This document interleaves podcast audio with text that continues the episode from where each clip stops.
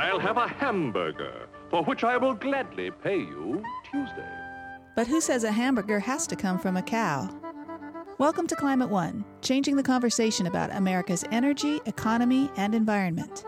Climate One conversations with oil companies and environmentalists, Republicans and Democrats are recorded before a live audience and hosted by Greg Dalton.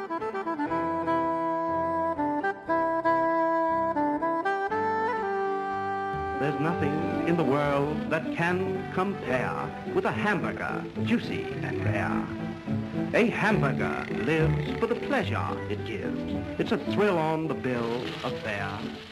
The industry that satisfies our craving for steak, burgers, pork chops, and tuna melts also produces vast amounts of climate-eating gases. Giving up meat is one of the simplest ways to reduce your carbon footprint, but it's not likely that most of the world will turn vegan anytime soon. You have to solve the problem without requiring people to change their diets, and the only way to do it is to develop a better technology that's much more sustainable, but it has to also produce more delicious, more nutritious, more affordable food, because that's how you win in the market. That's Patrick Brown, founder of Impossible Foods and the creator of the Impossible Burger. He's hoping that his plant-based patty, which is sold at both high-end restaurants and the White Castle chain, will take a huge bite out of the factory-raised beef industry. And as Carolyn Jung of the Food Gal blog reports, the Impossible Burger might have a shot.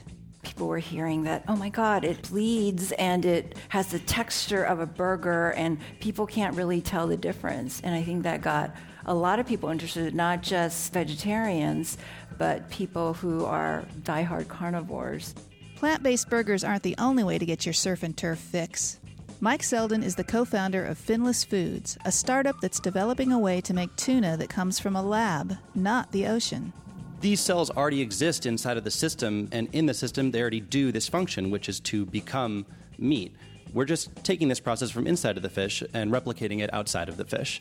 On today's program, Greg Dalton talks with Patrick Brown, Carolyn Jung, and Mike Selden about innovations in food production that could help save our planet. Mike Selden, let's begin with you. How are you going to make tuna without a fish? Cutting right to it, yeah. So saying entirely without a fish is a little bit not 100% what we're doing, right? We are taking a small sample of meat from a real fish, but the idea is one sample from one fish once, pulling it out of that fish, just isolating the cells that grow the fastest and then growing them up in large quantities in the same way they grow inside of the fish. So these cells already exist inside of the system that we are taking them from, and in the system they already do this function, which is to become meat. We're just taking this process from inside of the fish and replicating it outside of the fish. So it is in every way replicating the same sensory experience of meat because it is really fish meat. And what stage is your company, and when will there be products available? I think you're going to start with little pieces of sashimi, right? When are you going to be out in the marketplace? Yeah, so we're a very young company. We just started last year. We've already made some good progress, but we're still in an R&D stage. We're doing some initial sampling. Last year in September, we had the first ever tasting of fish created without needing to kill any fish. And that was like really exciting. So since then, we've moved over to Emeryville, just over the water, and we now have a lab and a staff, and we're moving forward in order to basically drop our costs, because really what we're doing is taking what was previously medical technology, like 3D organ printing, and applying it to food. So the technology exists. It's just a matter of dropping the cost to the point where people can afford it. And so we intend to be on market. We intend to have a product ready for market by the end of 2019, but we'll probably see it actually available in mid-2020. Pat Brown, your company is more mature. It's gathered $300 million or so in fundings from some very big names. But tell us about your journey from Stanford medical professor to entrepreneur, wearing a hip hoodie and change your white coat for a green hoodie. So, yeah. So for most of my adult life, I was worked as a basic research scientist, molecular biologist. I was at Stanford in the medical school for about 25 years as a professor, and loved that job and had zero interest in business and very little interest in food. I mean, I I like to eat food, but I don't think about it when I'm not eating it, and I certainly don't photograph it. So this was a very unlikely place for me to wind up, but I had a sabbatical a little over 8 years ago that gave me time to sort of step back from what I was doing, which was, basic molecular cell biology and genomics and cancer research and stuff like that, and try to think of what's the most important thing I can do, given the things I'm capable of doing, which is a limited set of things, how can I have the highest positive impact on the planet? And I very quickly realized that it was a no-brainer that the use of animals as a technology for producing food is, by such a humongous margin, nothing comes close, the most destructive technology on Earth. And it's not just climate change, which a lot of people know about. It's not just that it's incredibly water inefficient. Probably the most destructive aspect of it is that right now it occupies about 50% of Earth's land area, either grazing or feed crops. Cows outweigh every wild animal, every wild vertebrate left on Earth by a factor of 10. And the total number of living wild animals on Earth, according to the World Wildlife Fund, has dropped by half in the past 40 years. There's half as many wild animals on Earth today. And that's pretty much across the board: mammals, birds, reptiles, amphibians. And it's almost entirely due to our use of animals as food.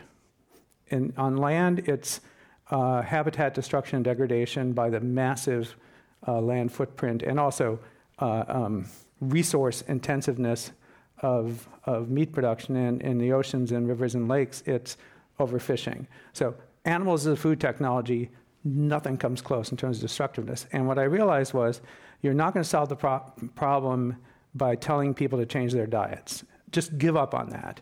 It's just too hard, even for people who know the problem and care about it, to make that jump. And that basically meant that you have to solve the problem without requiring people to change their diets.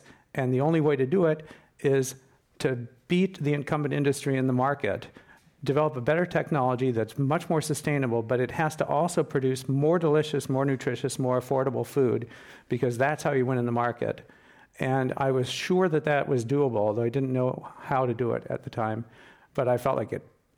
Nobody else was really trying, and so I would just go all in on it, and founded this company and started putting together just by far the best R&D team ever to work on food, and studying meat as if it were a disease.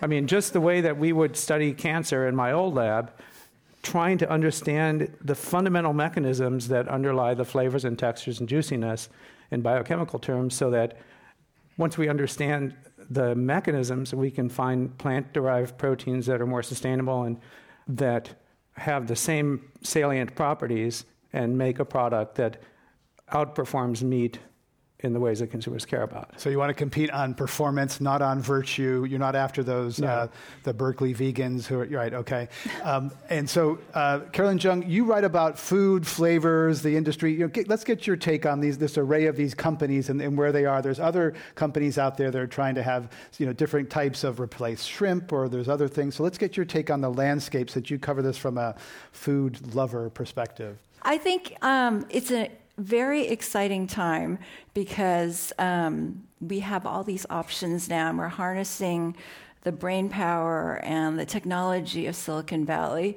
which is coming up with all kinds of incredible things we never would have imagined 10 years ago, 20 years ago, even maybe 5 years ago.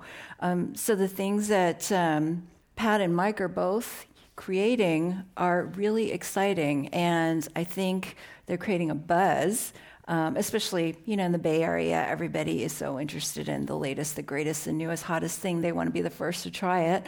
And I know when the Impossible Burger first just came on the scene, there was just so much interest in it, especially because people were hearing that, oh my God, it bleeds and it has the texture of a burger, and people can't really tell the difference. And I think that got a lot of people interested, not just vegetarians, but people who are diehard carnivores. I mean, as a writer who writes about food, and just someone who loves to eat, I'm very intrigued by it. And also I kind of am interested in sort of what the future holds beyond that. What else is going to come up with this? Is the price point on these things going to be such that everybody can afford it? Because I think that's always a knock against things like this and even organics. There's only a certain population that can actually afford this. And, they're frankly the ones who probably don't really need it. So how does that all play out? If you're just joining us, we're talking about food innovation with Pat Brown, founder and CEO of Impossible Foods, Carolyn Jung, author of the Food Gal blog, and Mike Selden, co-founder of Finless Foods. I'm Greg Dalton.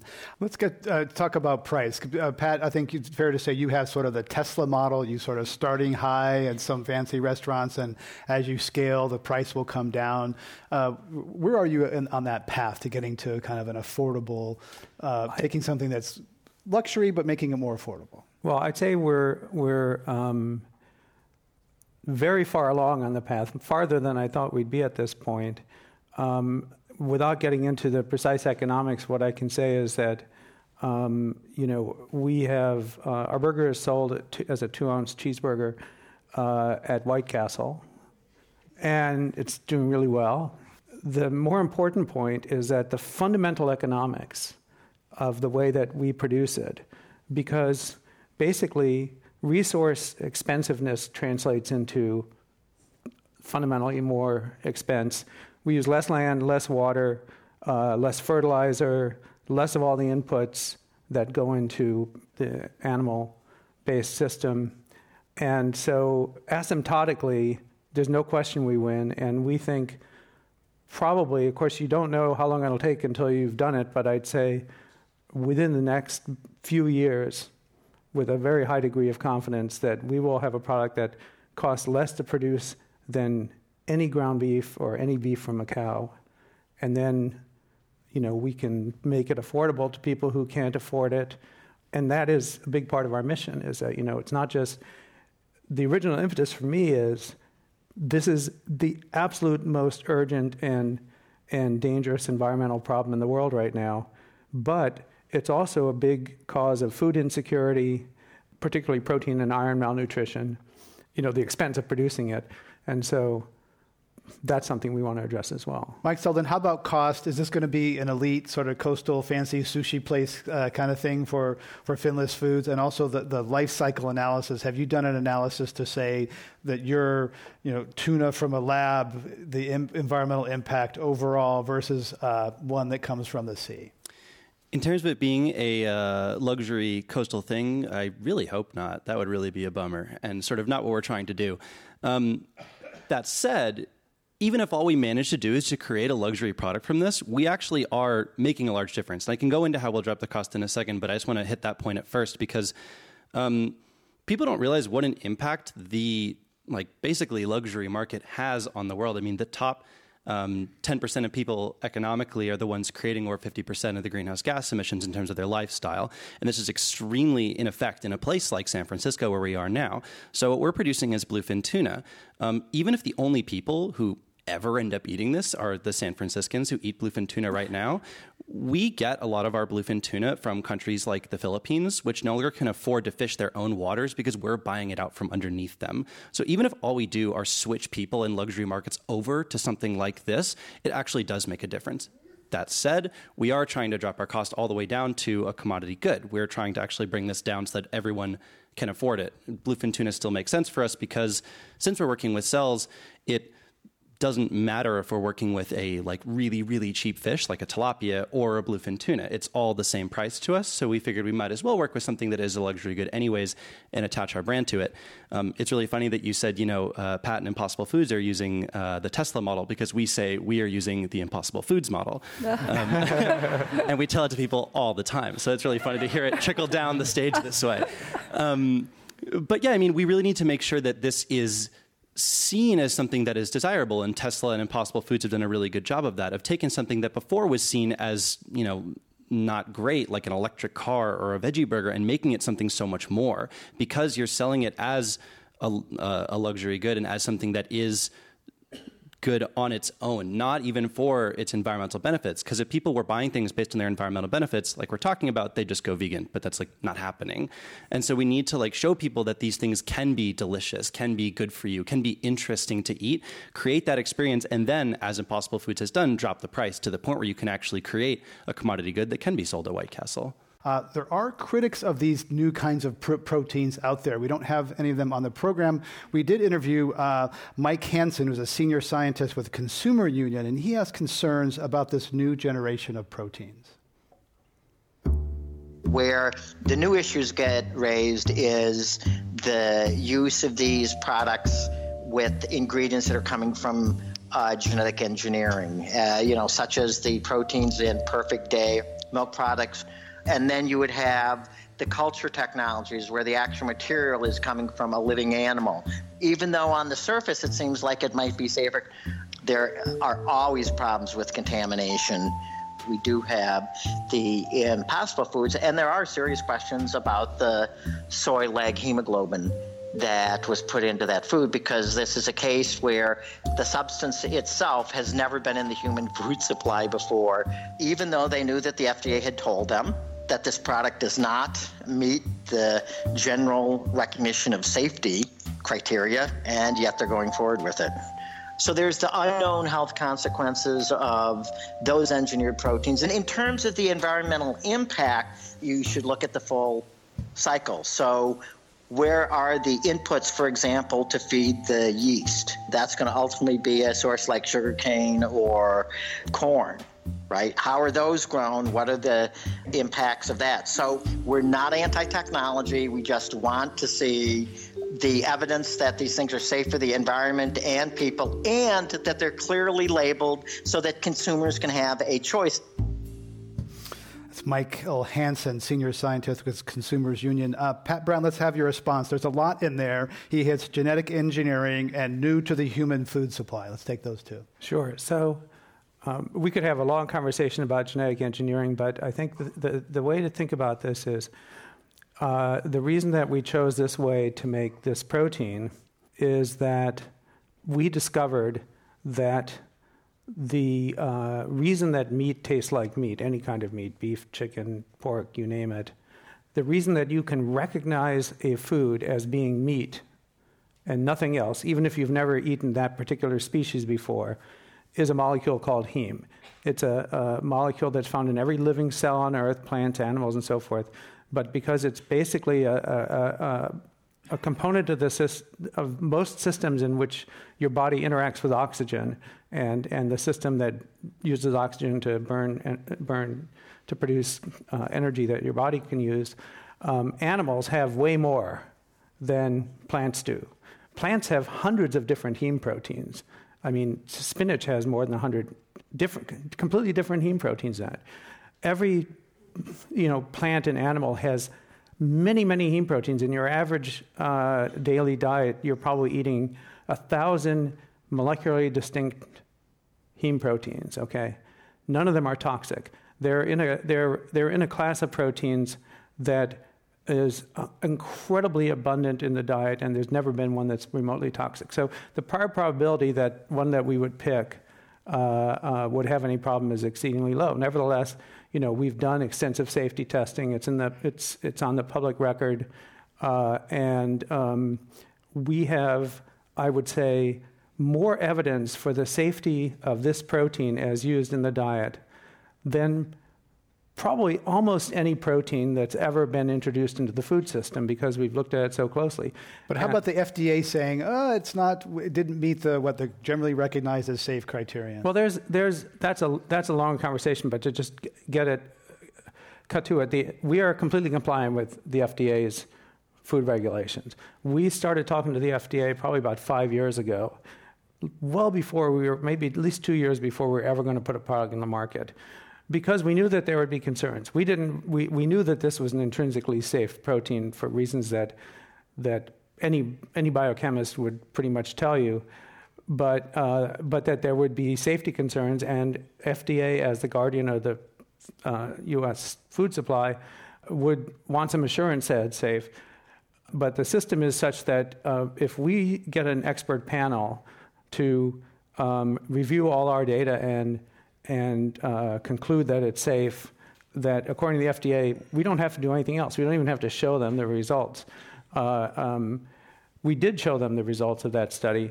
They asked for a couple of additional pieces of information, which we've since provided them.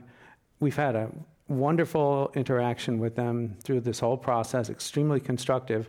And they have, if they had any concerns, real concerns about the safety of this food on the market, they would exercise the power that they have to ask us to remove it from the market. And they haven't, because they just wanted more evidence in their formal process to assure the public that, you know, every box was checked. I don't want to speak for them, but I think that's the gist of it. So we've done that. So it's intrinsically safe. And consider the alternative. We have taken the demand for basically the flavor that's produced by heme has covered the earth, 50% of the surface of earth, with animals that are being raised for food. Unbelievably destructive. We have 10 times more cow biomass than all the wild animals left on earth to satisfy that. Instead, we can take, and we've done the life cycle analysis, so this business about we don't really know what the, you know, environmental impact of our processes is nonsense. We know it probably better than, again, almost any food, because we've been so, and we, you know, we publish our sustainability report, so it's out there. It's a fraction of a fraction of a fraction of the water, land, energy use, greenhouse gas footprint. Carolyn Jung, the Pew Group did a study of the FDA, and they found the FDA was unaware of about up to 10,000 ingredients in our food system.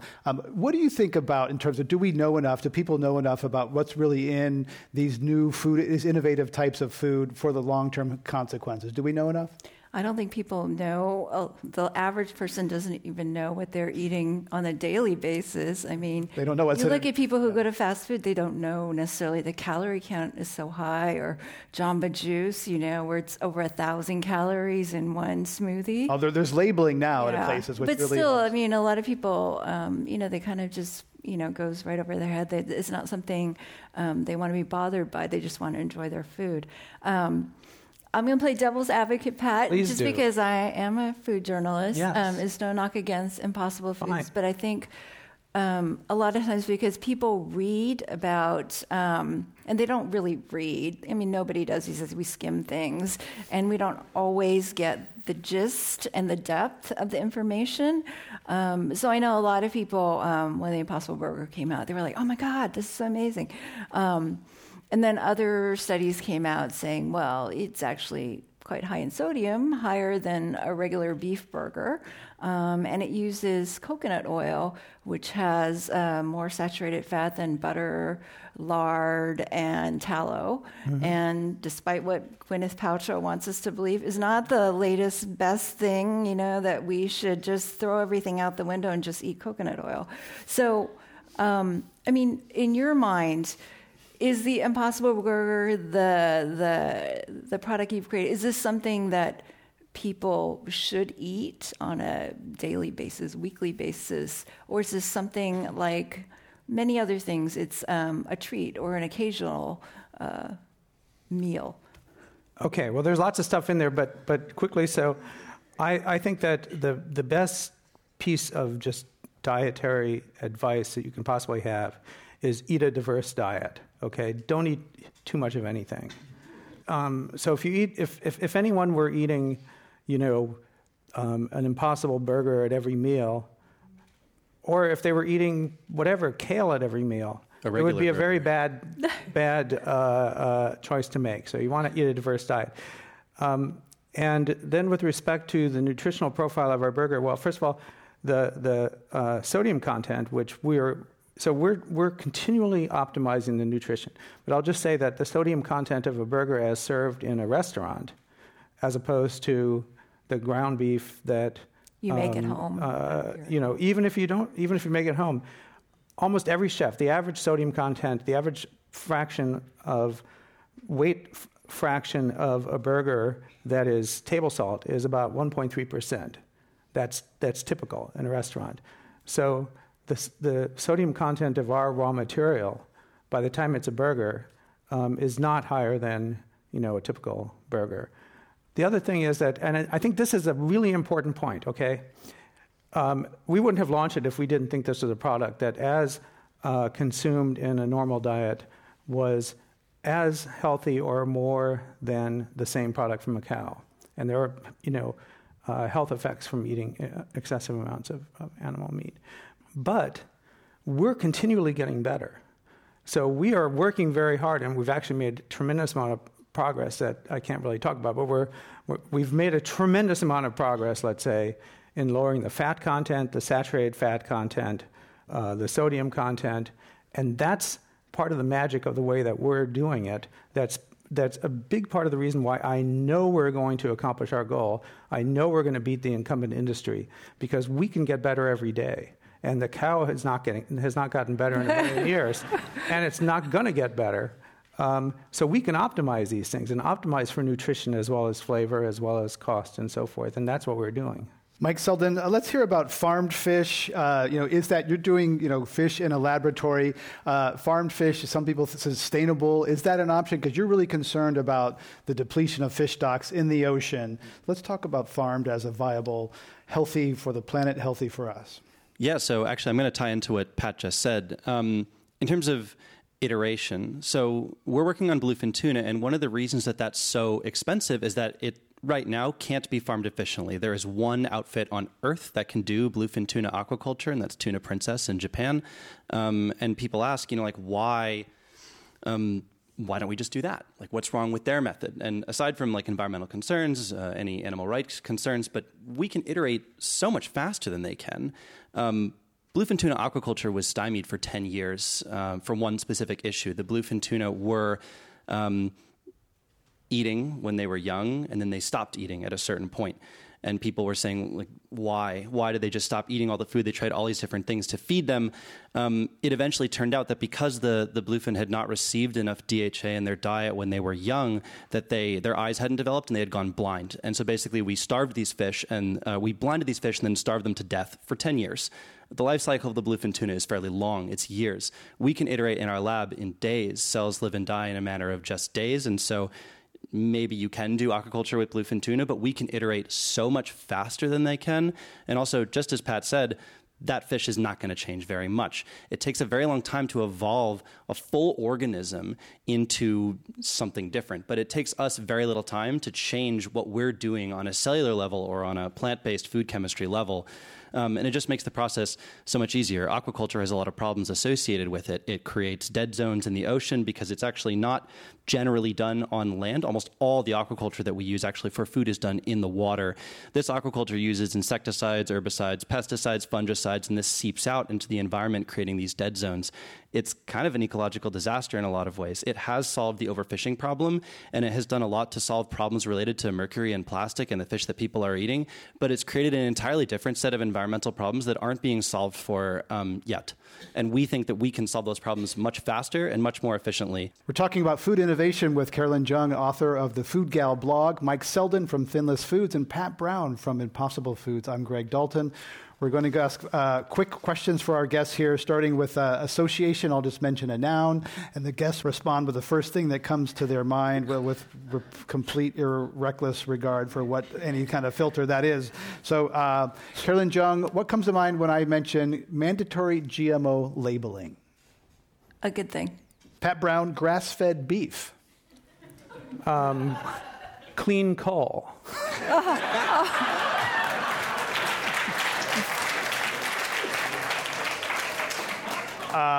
Mike Selden, aquaculture. Environmentalism. True or false, Carolyn Jung, breakfast cereal with GMO grains is no more engineered than a conventional Oreo. True. Carolyn Jung, true or false, your husband's nickname is Meat Boy. That's very true. Not Meathead, Meat Boy. Okay. He says he can eat vegetarian, but then I find him at midnight sneaking salami out of the refrigerator. So, Mike Selden, true or false, fish is your generation's cigarettes. true, and I say that all the time. Did you take that from one of my talks? Yeah, I took when we talked on the phone. That's there we go. Just seeing if you still remember. Yeah, absolutely. Last one: true or false? Pat Brown, food writer Michael Pollan's new mantra is: "Don't drop any acid your grandmother wouldn't recognize." Oh, love that guy. All right, let's give them a round for getting through that.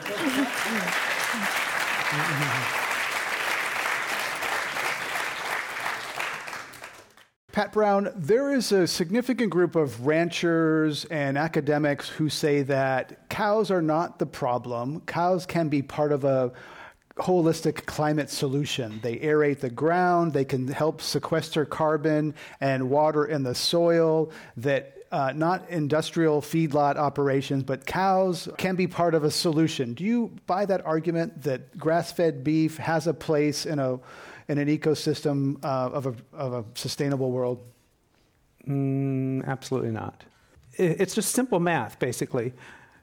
First of all, I'll start with the fact that most of the animal biomass on Earth is cows, okay? And that situation has come at the expense of the biodiversity that existed before.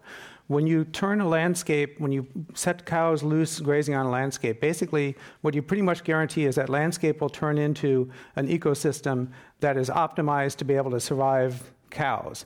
And, that's not the same as an ecosystem that was optimized to sustain buffalo or elk or something like that.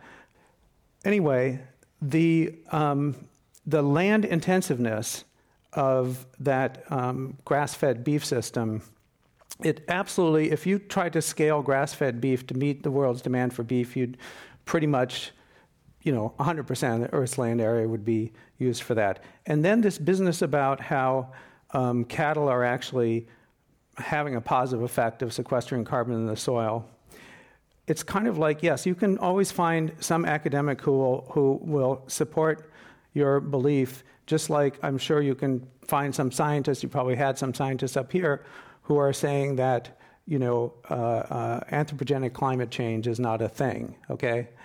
But the overwhelming scientific consensus is in the opposite direction.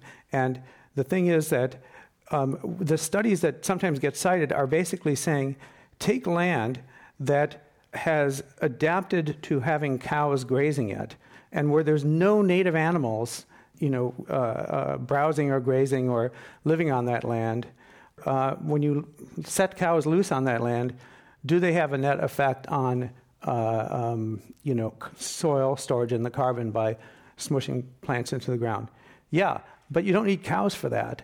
I mean, the plant was doing perfectly well, and Marin County was doing perfectly well before there were cows there, because there were other animals who were serving that same function that were the species who over millions of years evolved to live there and are what you basically need to have a robust, stable ecosystem and wildlife habitat. So no, I think it's utter nonsense, but it's propaganda that is repeatedly used because people would like to believe that there is some version of beef that's environmentally benign, and they just hang on to that, and it's completely unsupported by the facts. Mike Selden, let's talk about organics. A lot of people think organics are the solution. You have an interesting view on organics. Share that with us in terms of its overall, its impact, the pesticide use, et cetera.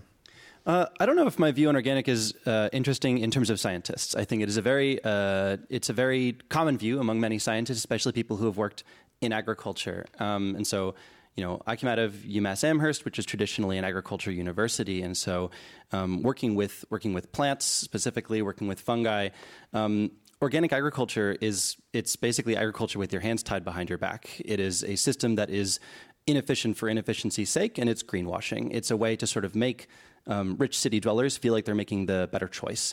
There are ways in which organic can be better. Often animal welfare laws are improved under organic labeling systems, but you've seen pesticide levels massively rise since we've begun the use of organic agriculture in Europe specifically, and they've dipped since we've begun using more conventional and GMO agriculture in America. And this is because when you can genetically modify a plant to be resistant to one specific pesticide, you only need one in order to cover everything and the plant will survive. Whereas if you're using organic pesticides, which, by the way, are just as harmful in a million different ways, obviously every pesticide is different, every system is different. There are cases in which this is not true, but you need many of them. You need something to knock out the insects, you need something to knock out the fungus, you need something to knock out like all the different types of pests that you'll deal with instead of just having one all-purpose pesticide, which creates far less runoff and ends up with a far better environmental footprint.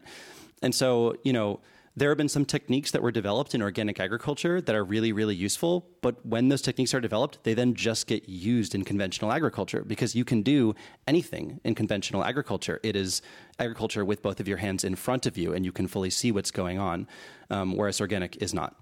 And you said that GMOs can actually lead to reduced pesticide use, because there's some who would say that GMOs actually enable and foster more Roundup use.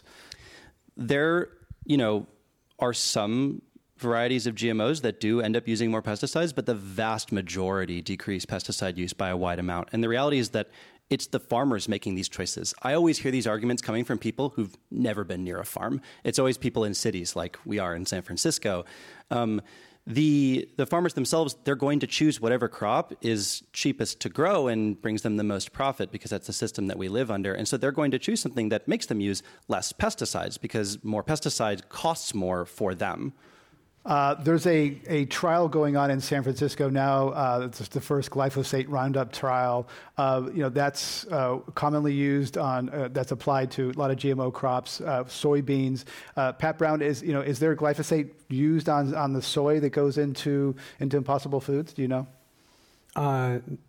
No, there's not on the soy that goes into. But just as a piece of information, the most widely used crops that are genetically modified and use Roundup as a pesticide are exclusively consumed by livestock. You don't see humans eating the vast amounts of soybeans that are grown in Iowa and all that, feed corn. So are you saying that if a cow eats a soybean that had glyphosate on it, it's not going to be harmful to the human who then eats that cow? I'm not saying that it'll be harmful for the human who eats that cow. I'm saying that the reason that I think is a pretty legitimate reason to be concerned about any pesticide is that the pesticide is not completely specific to your weeds. It's relatively broad spectrum. Herbicide, and if you can do without it, you'd be much better off. And the great thing about it is that because animal agriculture is so inefficient, we could replace the vast amounts of feed crops that are being used to feed cows and pigs and chickens and so forth, and use something like 2% of the land, okay, and tiny fraction of the water, and a tiny, tiny fraction of the herbicides and pesticides, because you don't need these vast, vast, vast amounts that are turned into human food with, low single-digit % efficiency. That means that land can return to its natural state, does not need pesticides, and the total pesticide burden on Earth would be vastly reduced. Carolyn Jung, you believe in a perfect world that we all would be eating organics. Let's get your view on the organics. I'm like afraid now to answer. I should have read more of the blog, I guess. I think so. If organic standards, if what is grown actually meets organic standards, because I think sometimes that's a problem. We hear about organic standards in like China that are kind of like, and so you kind of wonder, well, what am I exactly getting here? So in a perfect world, I think it means a lot to people. I've been at farmers markets at times where people go around to the stands asking, like, well, is this organic? And if someone says, well, no, but we don't use pesticides and we grow locally, people will walk away. And, I kind of like shrug about that because I think, here's someone doing the right thing. They may not be certified organic, which is a really costly, long endeavor, but they're very much adhering to the spirit of organics. And why should they be penalized, or why should they lose business? So I think it's in an ideal, wonderful, glossy world, that would be great, but I don't think that's the world we're ever going to get to necessarily. So I think we have to sort of open our minds and learn that, organic is great, but then there are also ways where people are doing things another way without harmful chemicals necessarily, and that they should be supported for it. If you're just joining us, we're talking about food innovation with Pat Brown, founder and CEO of Impossible Foods, Carolyn Jung, author of the Food Gal blog, and Mike Selden, co-founder of Finless Foods. I'm Greg Dalton. Let's go to our audience questions. Welcome to Climate One. Thank you. My name is Marjorie, and my question is about nutritional value. So my question about the Impossible Burger, can you comment on the nutritional value by weight? So are you ingesting mostly corn in terms of a nutritional product for the weight of the food that you're eating, or what is the value to the as a product designed to meet nutritional cravings as well as taste and texture cravings? Yeah. Okay, super good question. So first of all, we're not going to since people rely on meat as a major source of protein and iron, one of the criteria for us is that we have to deliver on that. And so we are extremely meticulous, not just about total protein, but the amino acid balance, so much so that like 2.5 years ago, we spent something that would be a surprising amount of money doing a study with human subjects where we fed them our burger and a burger made from a cow, and took multiple blood samples from this with 30 subjects over the course of a week, looking at amino acid, the levels of every amino acid in their blood, with the specific purpose of making sure that the bioavailability of essential amino acids was as good or better than the cow version. And we're not even satisfied with that. So we're working right now on a version that will have a more optimal amino acid balance than a cow. And that's doable. And the cow's not working on this problem. So we're extremely committed to optimizing nutrition, and we're going to be optimizing nutrition continually now until forever, basically, because we can. Next question. Welcome to Climate One. Just wanted to hear from you, Pat and Mike especially, what you see as the greatest barriers for increasing consumer acceptance of your products in the long term. I don't see any really surprising barriers. I think really what it comes down to is we have to relentlessly focus on making our product more delicious, and that may seem counterintuitive, but the transportation industry didn't stop when mechanized transportation could run even with a horse, and we don't have to either. Making it more delicious, better nutritional profile, more affordable.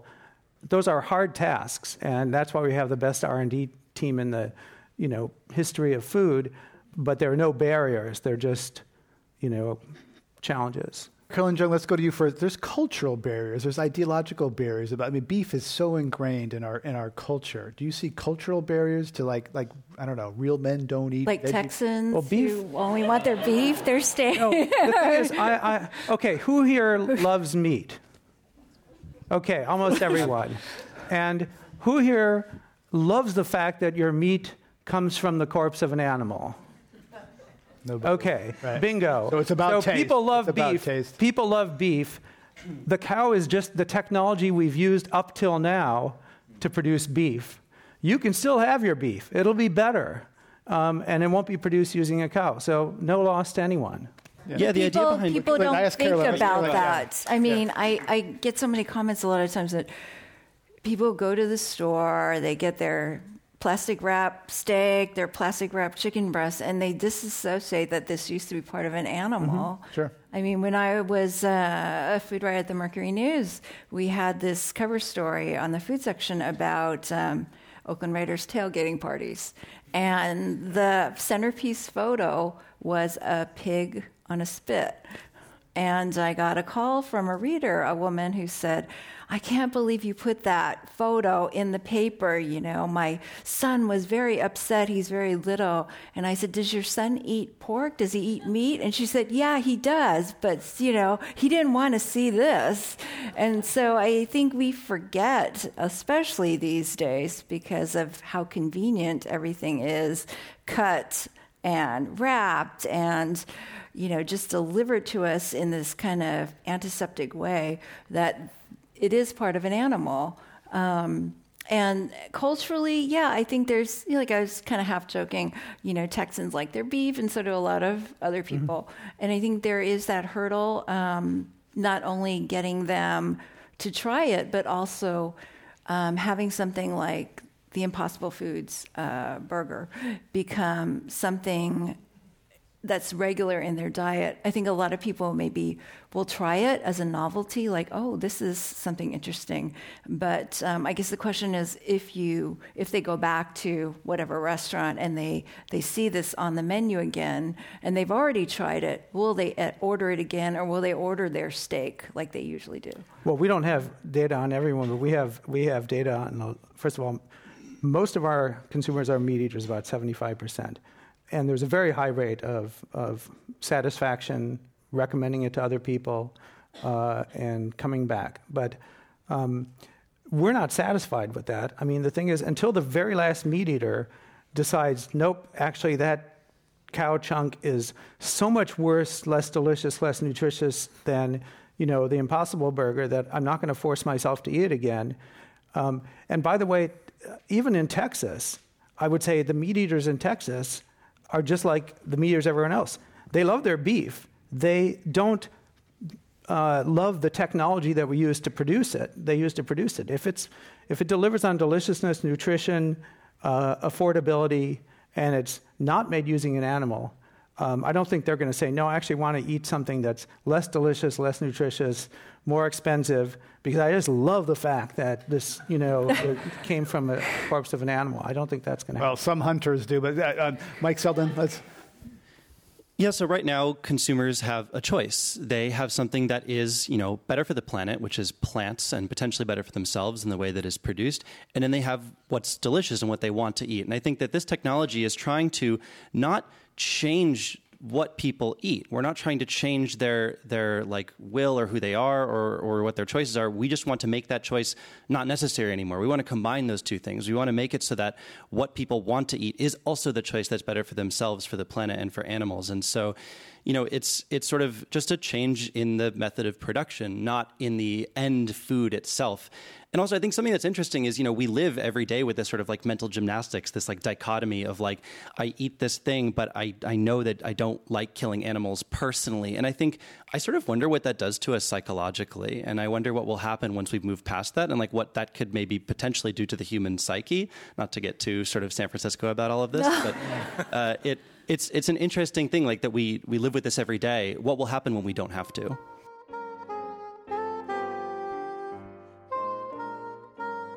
Greg Dalton has been talking about sustainable food production for a healthier planet.